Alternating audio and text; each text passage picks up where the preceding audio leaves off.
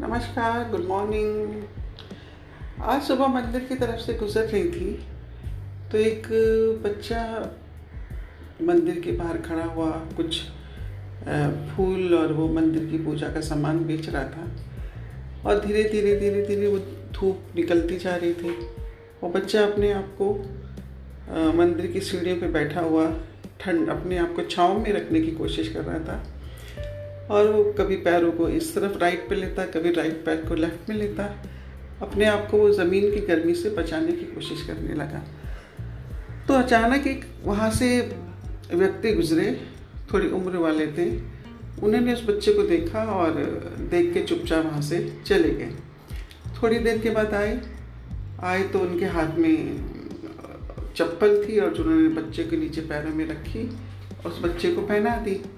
वो बच्चा इतना खुश हो गया और बोलने लगा, आपको भगवान ने भेजा है ना? तो जो सज्जन व्यक्ति थे, वो मुस्कुराए, बोले, भगवान ने? नहीं नहीं, मुझे मालूम है, हम भगवान के दोस्त हैं। आपको भगवान नहीं भेजा है। क्योंकि मैंने आज सुबह ही प्रार्थना की थी भगवान से कि मेरे पैर बहुत जलते हैं धूप में तो मेरे को एक जोड़ी चप्पल भेज देना। तो मुझे पता है कि आपको भगवान ने ही भेजा है। तो उस बच्चे की इतनी इमरजेंसी को देख के वो सज्जन आदमी मुस्कुराए और सर पे उसके हाथ फेरा और वहाँ से निकल गए।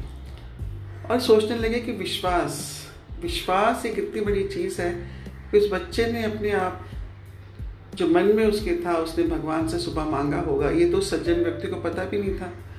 और उसके विश्वास ने उसको जीत लिया। उसको लगा कि नहीं, ये मेरे भगवान ने ही मेरे लिए भेजा है। तो इसलिए इंसान का विश्वास पक्का होना चाहिए।